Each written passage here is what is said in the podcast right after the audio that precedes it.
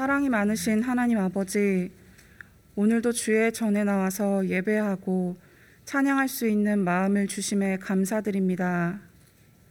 지난 한 주간 세상을 살아가며 수없이 넘어지고 아픔과 곤고한 가운데 있을 때가 많았지만 우리가 알지 못하는 그 순간에도 주님, 주님께서 우리와 함께 하셨음을 고백하며 찬양과 감사를 드립니다. 저희는 인간의 욕심과 세상의 걱정으로 주님을 온전히 우리 삶의 주인으로 인정하지 못할 때가 많았습니다. 주님을 섬기며 산다고 하지만 삶의 순간마다 눈앞의 정욕과 고민으로 눈이 흐려져 쉽게 넘어지고 불순종을 되풀이하는 저희를 용서하여 주시옵소서.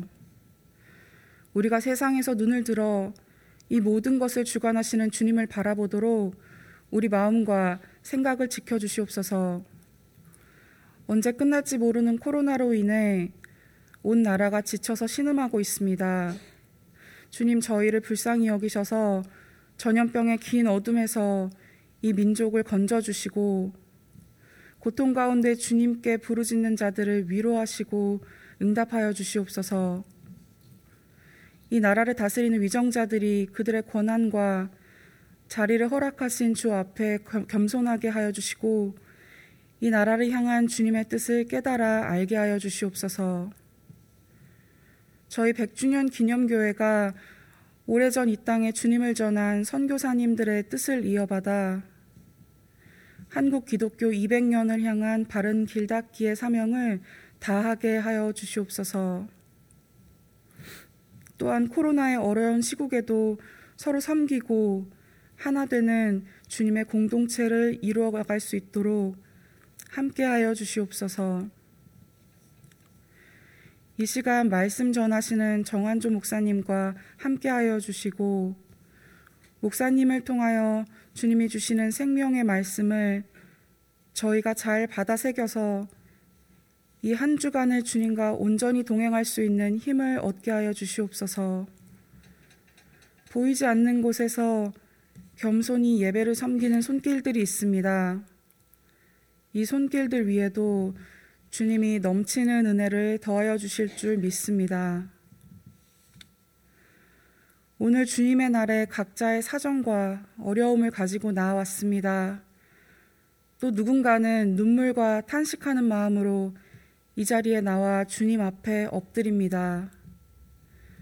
이 시간 저희 한 사람 한 사람과 함께하여 주시고 온 마음을 다해 드리는 이 예배를 주님 받아주시옵소서. 늘 우리 안에 거하시는 예수님의 이름으로 기도드립니다. 아멘. 오늘 우리에게 주시는 하나님 말씀은 누가복음 4장 1절에서 13절입니다. 신약 성경 93쪽입니다. 누가복음 4장 1절에서 13절입니다. 제가 봉독하겠습니다. 예수께서 성령의 충만함을 입어 요단강에서 돌아오사 광야에서 40일 동안 성령에게 이끌리시며 마귀에게 시험을 받으시더라. 이 모든 날에 아무것도 잡수시지 아니하시니 날수가 다함에 줄이신지라. 마귀가 이르되 내가 만일 하나님의 아들이여든 이 돌들을 명하여 떡이 되게 하라. 예수께서 대답하시되 기록된 바 사람이 떡으로만 살 것이 아니라 하였느니라. 마귀가 또 예수를 이끌고 올라가서 순식간에 천하 만국을 보이며 이르되 이 모든 권위와 그 영광을 내가 내게 주리라. 이것은 내게 넘겨준 것이므로 내가 원하는 자에게 주노라. 그러므로 내가 만일 내게 절하면 다 내 것이 되리라. 예수께서 대답하여 이르시되 기록된 바 주 너의 하나님께 경배하고 다만 그를 섬기라 하였느니라. 또 이끌고 예루살렘으로 가서 성정 꼭대기에 세우고 이르되 내가 만일 하나님의 아들이여든 여기서 뛰어내리라. 기록되었을 때 하나님이 너를 위하여 그 사자들을 명하사 너를 지키게 하시리라 하였고 또한 그들이 손으로 너를 받들어 내 발이 돌에 부딪히지 않게 하시리라 하였느니라. 예수께서 대답하여 이르시되 주 너의 하나님을 시험하지 말라 하였느니라. 마귀가 모든 시험을 다 마친 후에 마귀가 모든 시험을 다 한 후에 얼마 동안 떠나니라. 아멘. 하나님께서 천지 만물을 창조하시고 마지막에 아담과 하와를 창조하셨습니다. 그리고 이렇게 말씀하셨습니다. 창세기 2장 15절에서 17절이 이러합니다. 여호와 하나님이 그 사람을 이끌어 에덴 동산에 두어 그것을 경작하며 지키게 하시고 여호와 하나님이 그 사람에게 명하여 이르시되 동산 각종 나무의 열매는 내가 임의로 먹되 선악을 알게 하는 나무의 열매는 먹지 말라. 내가 먹는 날에는 반드시 죽으리라 하시니라. 하나님께서는 아담과 하와에게 말씀하셨습니다. 그들에게 에덴 동산을 경작하며 지키게 하셨습니다. 특히 경작하다라는 단어는 일하다와 예배 드리다라는 의미로도 사용됩니다. 이 단어의 원 의미는 본래의 것을 더 아름답게 하다, 상대를 더 빛나게 하다입니다. 그래서 일을 한다는 것은 흐트러졌던 것이 정리되는 것이고 마무리되지 못했던 것이 매듭 지어졌다는 의미입니다. 또한 예배를 드린다는 것은 하나님을 하나님답게 존중하는 것이고 하나님의 거룩하심과 전능하심을 인정하는 것을 의미합니다. 그래서 아담과 하와에게 내려진 하나님의 말씀은 열심히 섬기고 봉사해서 하나님께서 만드신 에덴 동산을 더욱 아름답게 만들고 또 그것을 만드신 하나님을 더욱더 존중하라는 것이었습니다. 그리고 그 의미를 명확하게 하도록 하기 위해서 한 가지 명령을 내리셨는데 선악을 알게 하는 나무의 열매, 즉 선악과를 먹지 말라고 하셨습니다. 이 선악을 알게 하는 나무의 열매는 아담과 하와가 창조주가 아니라 피조물이며 에덴 동산의 소유주가 아니라 청지기인 것을 일깨워 주는 증거물과도 같았습니다. 그런데 사탄이 뱀의 모양 모습으로 아담과 하와를 찾아와 유혹의 질문을 던졌습니다. 하나님이 정말로 너희에게 동산 안에 있는 나무의 모든 나무의 열매를 먹지 말라고 하시더냐? 하와가 답했습니다. 동산 안에 있는 나무의 열매를 우리가 먹을 수 있으나 동산 중앙에 있는 나무의 열매는 하나님의 말씀에 너희는 먹지도 말고 만지지도 말라. 너희가 죽을까 하노라 하셨느니라. 하나님께서는 선악을 알게 하는 나무의 열매를 먹으면 반드시 죽는다라고 말씀하셨지만 하와는 죽을까 하노라라고 하나님의 말씀에 자기 생각을 섞어 그 의미를 흐리게 하고 있습니다. 그때를 놓치지 않고 사탄은 말했습니다. 너희가 결코 죽지 아니하리라. 너희가 그것을 먹는 날에는 너희의 눈이 밝아져 하나님과 같이 되어 선악을 알 줄을 하나님이 아심이라. 이 말은 이 선악을 알게 하는 나무의 열매를 먹으면 하나님과 동등한 존재가 되고 이 에덴 동산의 청지기가 아니라 소유주가 된다고 꼬드기는 것이었습니다. 그리고 나서 선악을 알게 하는 나무의 열매를 보니 이전과는 다르게 보였습니다. 창세기 3장 6절이 이렇게 증가합니다. 여자가 그 나무를 본즉 먹음직도 하고 보암직도 하고 지혜롭게 할 만큼 탐스럽기도 한 나무인지라 여자가 그 열매를 따먹고 자기와 함께 있는 남편에게도 주매 그도 먹은지라 선악을 알게 하는 나무의 열매가 하와에게 어떻게 보였는지 그 순서가 중요합니다.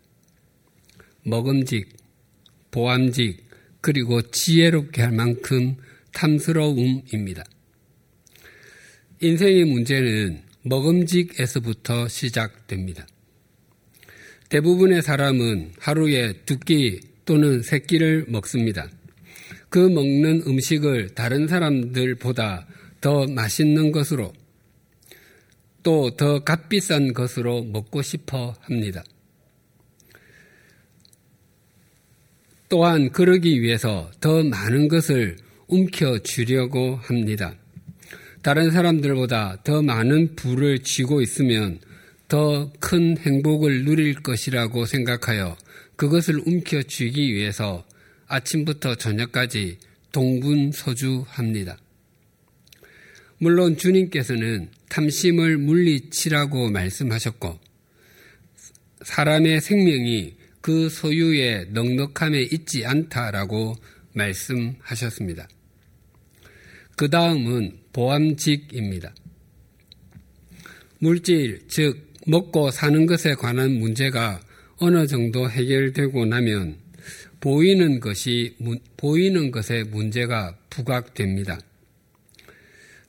다른 사람들이 입는 것보다 더 좋아 보이는 것을 입어야 하고 다른 사람들이 누리는 것보다 더 좋아 보이는 것을 누리고 싶어 합니다. 결혼 예배 설교에서 종종 이렇게 말하곤 합니다. 사람들은 결혼을 잘 하기 위해서 많은 생각을 하고 깊은 생각을 한 후에 결혼합니다. 하지만 정작 결혼한 후에 결혼을 잘 했다고 생각하는 사람은 그렇게 많지 않습니다. 그 이유는 결혼을 잘 하기보다 결혼을 잘 했다는 이야기를 듣고 싶어 하기 때문입니다. 결혼을 잘 했다는 이야기를 들으면, 들으려면 자기 배우자가 멋있고 아름다워야, 아름다워 보여야 하고 세상적인 관점에서 좋아 보이는 것을 갖추어야 합니다. 뿐만 아니라 화려하게 보이는 예식장도 필요하고 돋보이는 결혼 예복도 필요합니다. 그 위에 사는 집과 살림살이도 좋아 보여야 합니다. 그러나 그러한 것들이 그 사람의 속 사람이 어떠한지를 보여주지는 않습니다. 아담과 하와가 선악을 알게 하는 나무의 열매에서 진실로 보아야 했던 것은 그 겉이 아니라 그 속이었습니다. 그 겉은 먹음직스러워 보였지만 그 속은 반드시 죽으리라 였습니다. 우리가 무엇인가를 볼 때 그것이 하나님께서 보기에도 좋으시고 우리가 보기에도 좋은가와 내 눈에만 보기에 좋은가를 물어야 합니다.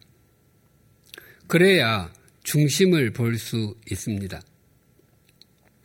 내 눈에만 보기에 좋고 내 마음대로만 보려고 하면 중심을 보기가 참 어렵습니다. 세속적인 가치관의 것들은 언제나 겉으로는 좋아 보입니다.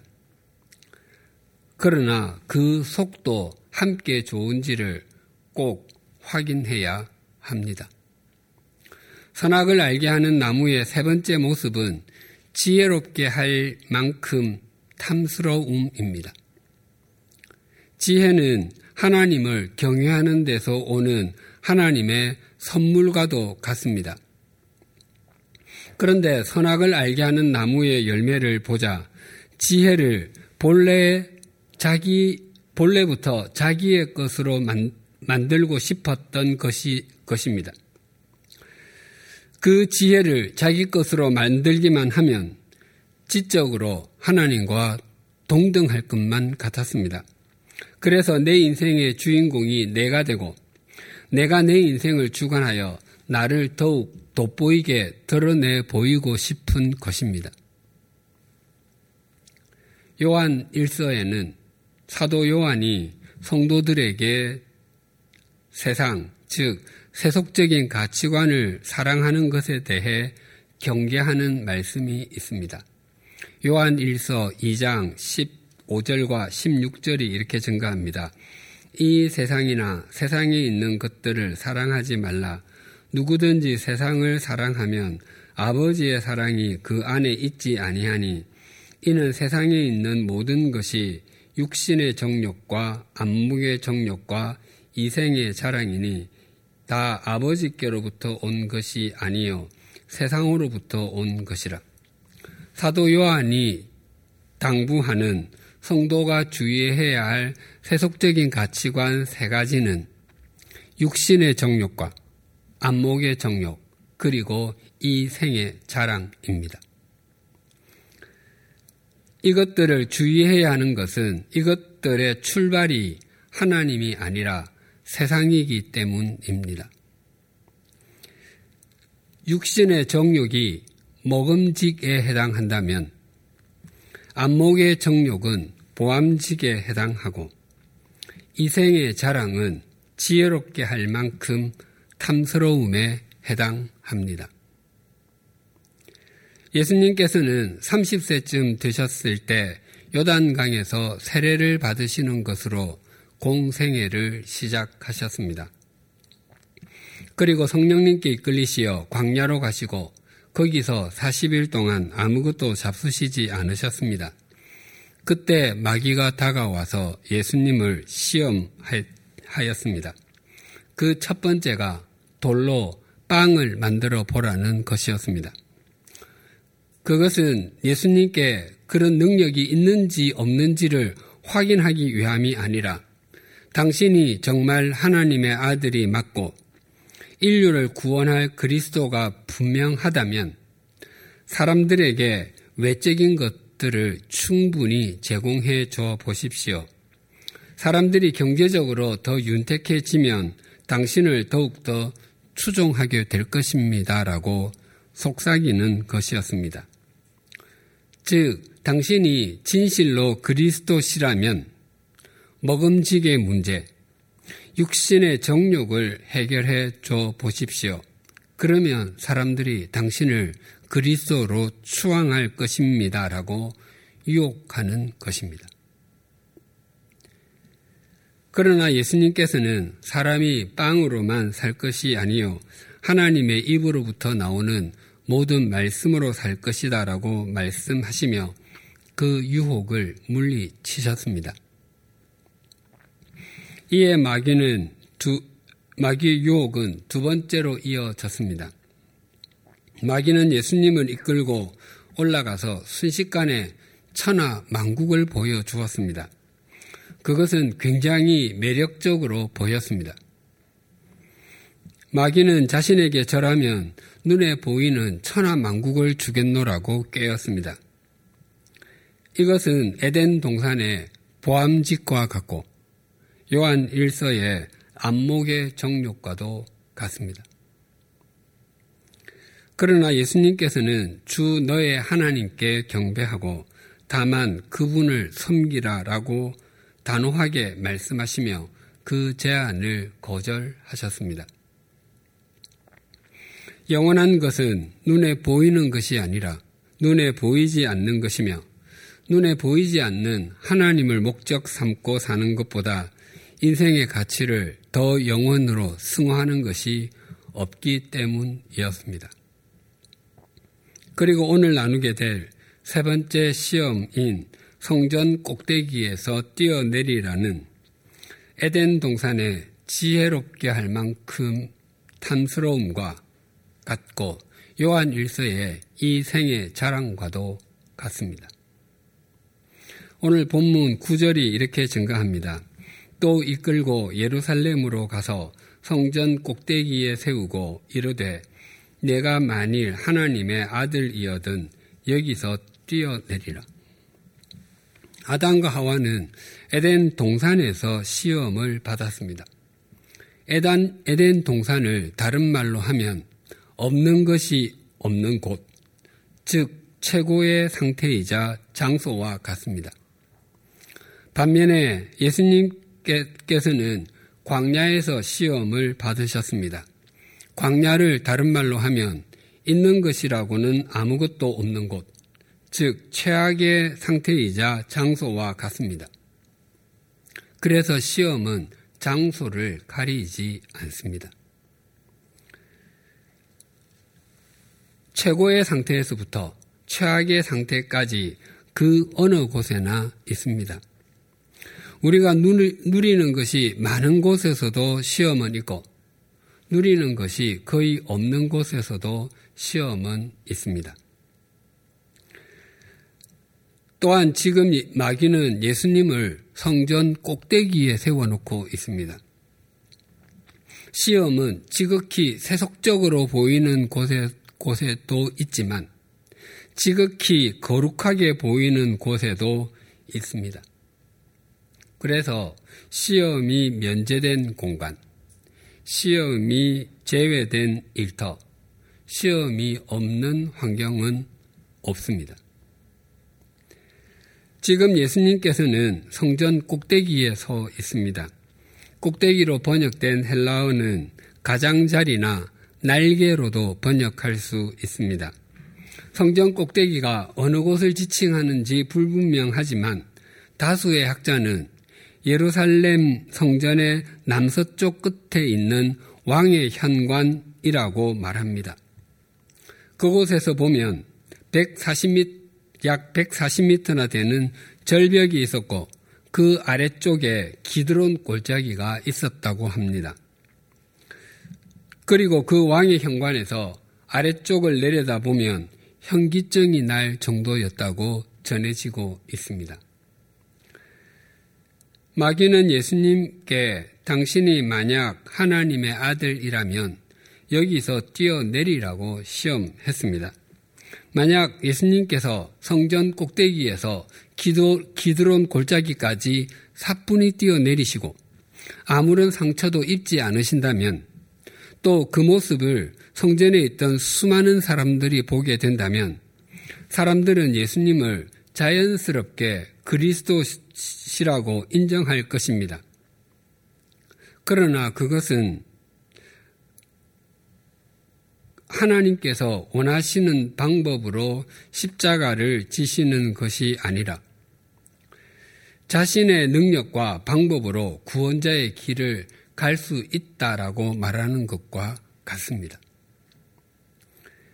그것이 바로 이생의 자랑을 얻는 것과 자신이 지혜의 원천이 되어서 하나님의 뜻과 상관없이 자신이 모든 것을 결정할 수 있게 된다는 것입니다. 예수님을 성전 꼭대기에서 뛰어내리게 하기 위한 마귀의 속삭임은 이렇게 이어집니다. 10절과 11절이 이렇게 증가합니다. 기록되었으되 하나님이 너를 위하여 그 사자들을 명하사 너를 지키게 하시리라 하였고 또한 그들의 그들이 손으로 너를 받들어 내 발이 돌에 부딪히지 않게 하시리라 하였느니라. 예수님께서는 앞에 있었던 두 번의 마귀의 시험에 모두 하나님의 말씀으로 답변하셨습니다. 그러자 마귀는 이번에는 자신도 하나님의 말씀을 언급합니다. 이 말씀은 시편 91편에 있습니다. 시편 91편 11절과 12절이 이러합니다. 그가 너를 위하여 그의 천사들을 명령하사 내 모든 길에서 너를 지키게 하심이라. 그들이 그들의 손으로 너를 붙들어 발에 발이 돌에 부딪히지 아니하게 하리로다. 이 시편의 본래 의미는 하나님께서는 하나님을 온전히 신뢰하는 사람의 걸음을 지켜주신다는 것입니다. 또한 그가 중심으로 하나님을 사랑하기에 하나님께서 그를 지켜주시고 높여주신다고 약속하는 것입니다. 그런데 마귀는 먼저 성전 꼭대기에서 뛰어내려 보라고. 그러면 하나님께서 천사들을 보내어서 내 발이 돌에 부딪히지 않게 해 주실 것이라고 속삭이는 것입니다. 즉, 마귀는 하나님을 신뢰의 대상이 아니라 시험과 실험의 대상으로 전락시키고 있는 것입니다. 만약 어느 날 고등학생 정도의 나이의 아들이나 딸이 찾아와서 부모님, 제가 아무리 생각해도 부모님이 저를 사랑하는지 잘 모르겠는데 저를 정말 사랑하신다면 제게 100만 원을 한번 줘 보세요. 그렇게 그 돈을 주시면 부모님께서 저를 진짜로 사랑하시는 줄 알겠습니다라고 말한다면 어떻게 하시겠습니까? 어, 그래? 우리가 너를 얼마나 사랑하는지 잘 모르는 모양인데 네가 생각하는 것보다 10배는 더 사랑할 것이다. 여기 천만 원 있으니 이것 갖고 가서 너 하고 싶은 것 해 라고 말씀하시겠습니까? 그렇게 나오는 자녀는 해초리를 맞아야 정신을 차릴 것입니다. 그, 그런 자녀는 자신의 생각과 마음가짐을 완전히 바꾸지 않으면 올바른 자녀로서의 삶은 참 요원할 것입니다. 물론 부모는 자녀를 사랑하며 자녀에게 아낌없이 해주고 싶어 합니다. 자녀의 학비가 필요하거나 큰 수술을 해야 한다면 천만 원이 아니라 그보다 훨씬 더 많은 돈이 들어도 부모의 능력이 된다면 해 줄 것입니다. 혹시 능력이 안 돼서 못 해주게 된다면 그것을 가슴 아파하는 것이 부모의 심정입니다. 그러나 무엇을 해주기 때문에 이루어지는 관계라면 그 부모와 자녀의 관계는 문제가 있습니다. 사랑하기 때문에 무엇을 해주는 것이지 무엇을 해주기 때문에 사랑하는 것은 결코 아닙니다. 사사기에는 모두 12명의 사사가 등장합니다. 그 중에서 마지막 사사가 삼손입니다. 삼손은 평생 나실인으로 들여진 사람이었습니다. 그러나 그는 전혀 나실인답지도 않았고 사사답지도 못했습니다. 그에게 이성의 문제는 계속 이어졌습니다. 삼손이 사사로서 행한 첫 출발이 부모의 강한 반대에도 불구하고 이방 여인인 블레셋의 딸 중에 한 여인을 아내로 맞은 것이었습니다. 단지 자기 눈에 보기에 좋다는 것이 그 이유였습니다. 삼손은 안목의 정욕에 사로잡혀 있었던 것이었습니다. 삼손의 세 번째 여인이 들릴라였습니다. 그는 삼손의 힘의 비밀을 몹시도 알고 싶어 했습니다. 물론 현상금 때문이었습니다. 삼손에게 걸린 현상금은 블레셋을 구성하는 다섯 개의 도시에서 각각 은 1100세겔씩 총 5500세겔이나 되었습니다. 세겔은 무게의 단위이기도 하지만 당시 노동자의 4일치 임금이었습니다. 5,500세겔은 2만 2천일치 임금, 60년이 넘는 연봉에 해당하였습니다. 블레셋 사람들은 20년 동안 삼손에게 패하였기 때문에 엄청난 금액을 투자해서라도 삼손을 제거하고 싶어 했습니다. 들릴라는 처음 세 번 동안 삼손이 시키는 대로 해보았지만 그 힘의 비결을 알아내는데 실패하자 사랑을 무기로 들고 나왔습니다. 당신은 내게 마음을 털어놓지도 않으면서 어떻게 나를 사랑한다고 할 수 있어요? 라고 시비를 걸었습니다. 들릴라는 삼손의 힘의 비밀을 자신에게 알려주는지 아닌지가 자신을 사랑하는지 아닌지를 확인하는 시, 시금석이라고 하는 것입니다. 삼손이 들릴라를 진심으로 사랑하여서 들릴라에게 자신의 모든 자신에 관한 모든 것을 들려줄 수 있습니다. 또한 진정한 부부라면 들려줄 수 있어야 합니다. 그러나 자신의 속내를 다 얘기해야지만이 사랑하는 것이라고 평가하는 것은 옳지 않습니다. 한 남자가 자기 배우자나 약혼자를 진심으로 사랑하여서 값비싼 귀금속이나 명품을 선물해 줄 수 있습니다. 그러나 반대로 여자가 자기 배우자나 약혼자에게 그런 선물을 자기에게 주어야지만이 나를 사랑하는 줄로 알겠다라고 말한다면 그것은 사랑이 아닙니다.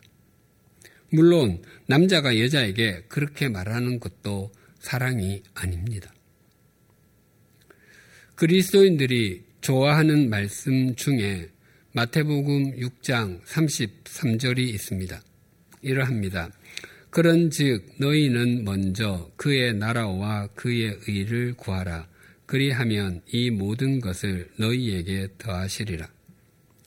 그리스도인들이 이 말씀을 좋아하는 이유는 앞부분인 먼저 그의 나라와 그의 의를 구하라 보다 뒷부분인 이 모든 것을 너희에게 더하시리라 때문일 것입니다. 우리는 자주 이렇게 기도하곤 합니다. 하나님, 이 모든 것을 더해 주시면 제가 정말 하나님의 나라와 하나님의 의를 구하는 삶을 살겠습니다. 이것은 진심입니다. 저를 한번 믿어 보십시오. 결코 실망하게 해 드리지 않을 것입니다. 꼭 한 번만 믿어 보십시오. 어떤 때는 하나님, 이 모든 것을 더해 주시지 않으셔도 좋습니다. 대신 이 기도만 들어 주십시오. 이 기도만 들어 주신다면 제가 평생 하나님의 나라와 의를 구하겠습니다라고 기도하곤 합니다. 그러나 그렇게 구하는 것은 기도가 아니라 거래와 같습니다. 하나님께서는 언제나 하나님의 나라와 의를 먼저 구하라고 말씀하십니다. 이 순서를 지키지 않으면 우리의 믿음의 성숙은 정말로 요원해집니다. 또한 마귀는 옛 하나님의 말씀을 인용하면서 인용해서 예수님을 시험하면서 말씀을 교묘하게 왜곡했습니다. 즉 하나님께서는 시편의 말씀에서 하나님을 온전히 신뢰하는 사람의 걸음을 지켜주신다고 약속했는데 마귀는 그 말씀에서 내 모든 길에서를 빼고 마치 높은 곳에서 뛰어내려도 천사를 통해서 보호해 주실 것이라고 왜곡했습니다. 이것은 하나님의 말씀을 자기 의도와 자기 목적을 이루는 수단으로 사용하는 것이기에 바르지도 않고 또한 하나님을 주인이 아니라 종으로 취급하는 것이기 때문에도 바르지 않습니다. 정치에서 특정 후보자나 특정 정당에 유리하게 선거구를 획정하는 것을 게리 맨더링이라고 합니다. 이것은 1812년 미국 메사추세츠주 엘브리지 주지사가 자기 당에 유리하도록 선거구를 고쳤는데 그 모양이 도롱뇽을 닮은 전설상의 괴물인 셀라멘더와 비슷하다고 하여서 반대당에서 주지사 게리의 이름을 붙여 게리맨더라고 야유한 데서 비롯되었습니다. 혹 우리의 믿음 생활에는 게르메, 게, 게리맨더링과 같은 것이 없습니까? 하나님의 말씀을 본래의 의미로 받아들이기보다 자신의 행동이나 자신의 상황을 정당화시키는 도구로 삼는 일은 없으십니까?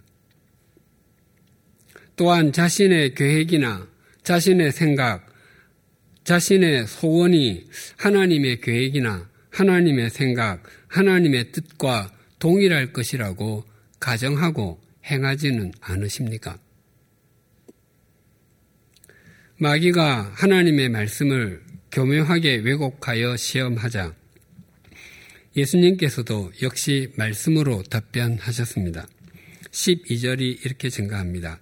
예수께서 대답하여 이르시되 주 너의 하나님을 시험하지 말라 하였느니라.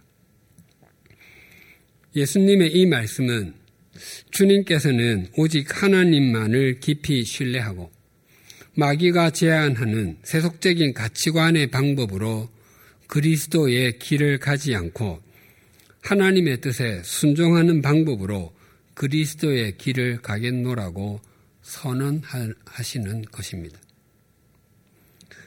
오늘 본문은 이렇게 마무리가 됩니다. 13절이 이렇게 증가합니다. 마귀가 모든 시험을 다 한 후에 얼마 동안 떠나니라.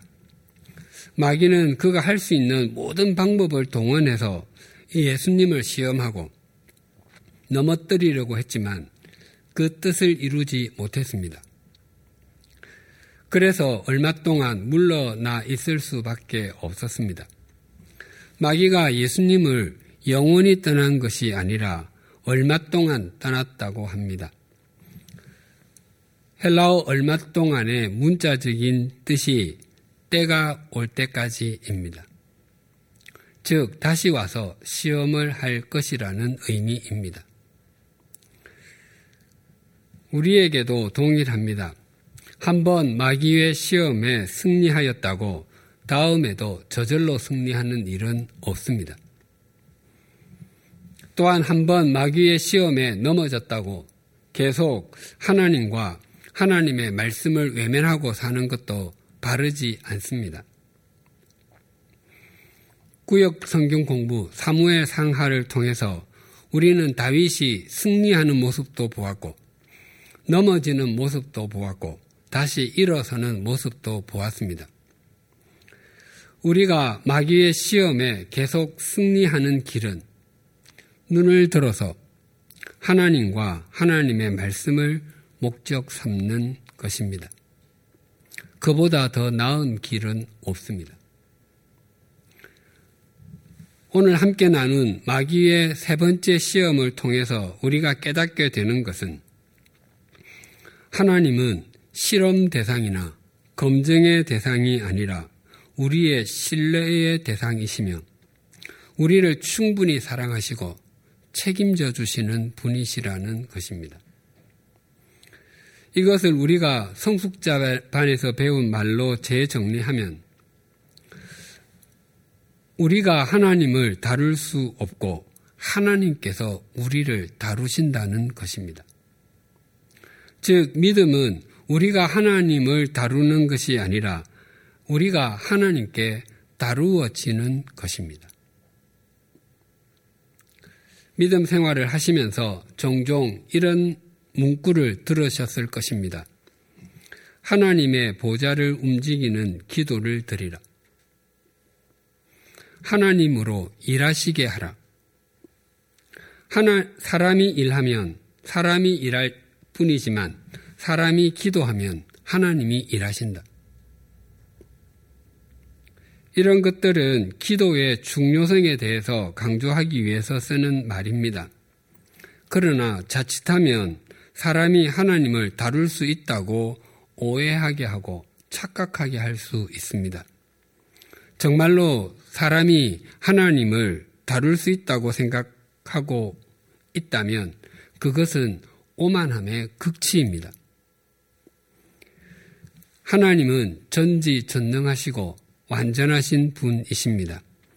하나님은 사람에 의해서 결코 다루어지지 않습니다. 사랑하는 교우님들, 하나님은 시험의 대상이 아니라 신뢰의 대상입니다. 또한 우리가 하나님을 다루는 것이 아니라 우리가 하나님께 다루어집니다. 만약 우리가 하나님을 다루려고 한다면 그것은 우상 숭배와 다를 것이 없고 그런 믿음은 결코 참된 믿음일 수가 없습니다. 하나님은 우리를 충분히 사랑하시는 분이십니다.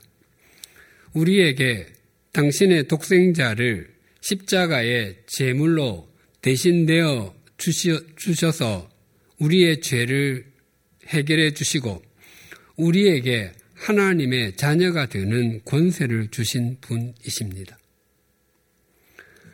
혹 코로나19로 인해서 크고 작은 삶의 위기를 맞고 계십니까? 아니면 망망대해에 조각배를 타고서 어디로 가야 할지 모르는 것 같은 상황에 계십니까?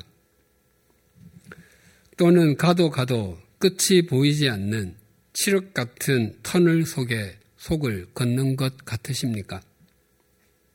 더 나아가 재산을 잃거나 소중하게 여겼던 관계가 깨어졌습니까? 그래서 이번 한 번만 하나님께서 다루어 지시면 좋으시겠습니까? 그러나 하나님은 우리가 다루려고 하지 않아도 충분히 우리를 사랑하시는 분이십니다. 우리가 하나님을 시험하지 않아도 하나님은 충분히 우리가 신뢰할 수 있는 분이십니다. 우리의 지난 세월이 그것을 잘 증명해 주고 있지 않습니까? 우리가 어떤 상황에 있든 눈을 들어서 하나님을 바라보십시다. 또한 하나님의 말씀에 순종하십시다. 하나님의 말씀은 모든 시대에 모든 사람에게 생명의 이정표가 되고 진리의 길잡이가 됩니다. 하나님께서는 눈을 들어 하나님을 향하는 사람을 지키시고 그 사람을 통해서 세상과 시대를 새롭게 하십니다. 기도하시겠습니다.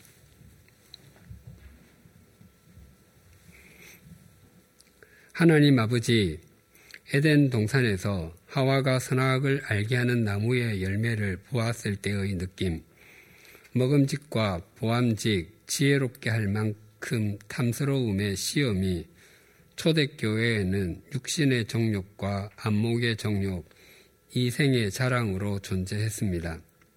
또한 예수님께서 광야의 시험을 당하신 것도 돌로 빵을 만들어 보라와 천하 만국을 보여주며 내게 절하라.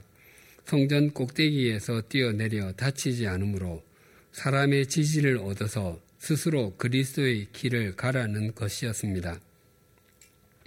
고백하옵나니 이 시대를 살아가는 우리에게도 동일하게 더 많이 갖고픈 육신의 정욕과 더 좋아 보이게 하고픈 안목의 정욕, 하나님이 없이도 나 스스로 잘나고 싶은 이 생의 자랑이 있습니다. 이러한 것들이 우리 곁에 있기 때문에 우리가 세속적인 가치관을 바라보지 않고 눈을 들어 하나님을 바라보게 하여 주시옵소서. 마귀가 예수님을 시험하기 위해서 말씀을 왜곡한 것처럼 우리가 우리의 뜻을 이루고 욕망을 성취하기 위해서 말씀을 아전 인수격으로 해석하는 일이 없게 하시고 하나님을 다루려고 하는 어리석음에서도 벗어나게 하여 주시옵소서. 한평생 하나님과 하나님의 말씀에 의해 다루어지는 은총을 누리게 하시고 하나님을 시험하지 않고 하나님을 신뢰하게 하여 주시옵소서. 예수님의 이름으로 기도드립니다. 아멘.